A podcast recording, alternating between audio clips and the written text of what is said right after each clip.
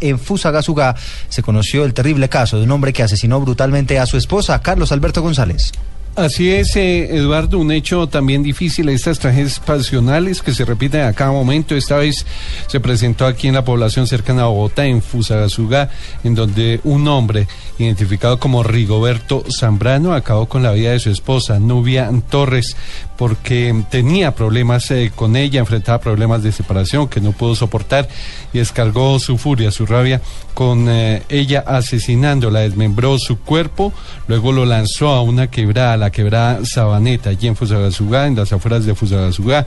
El hombre posteriormente arrepentido se entrega ante las autoridades, confiesa de su acto macabro también a sus hijas y conduce a las autoridades, a los agentes del cuerpo de bomberos allí hasta la quebrada en donde encuentran el cuerpo de la víctima de 41 años de edad. El hombre, Rigoberto Zambrano, ahora tendrá que enfrentar cargos por homicidio agravado que le podrían dar una pena entre 30 y 45 años de cárcel.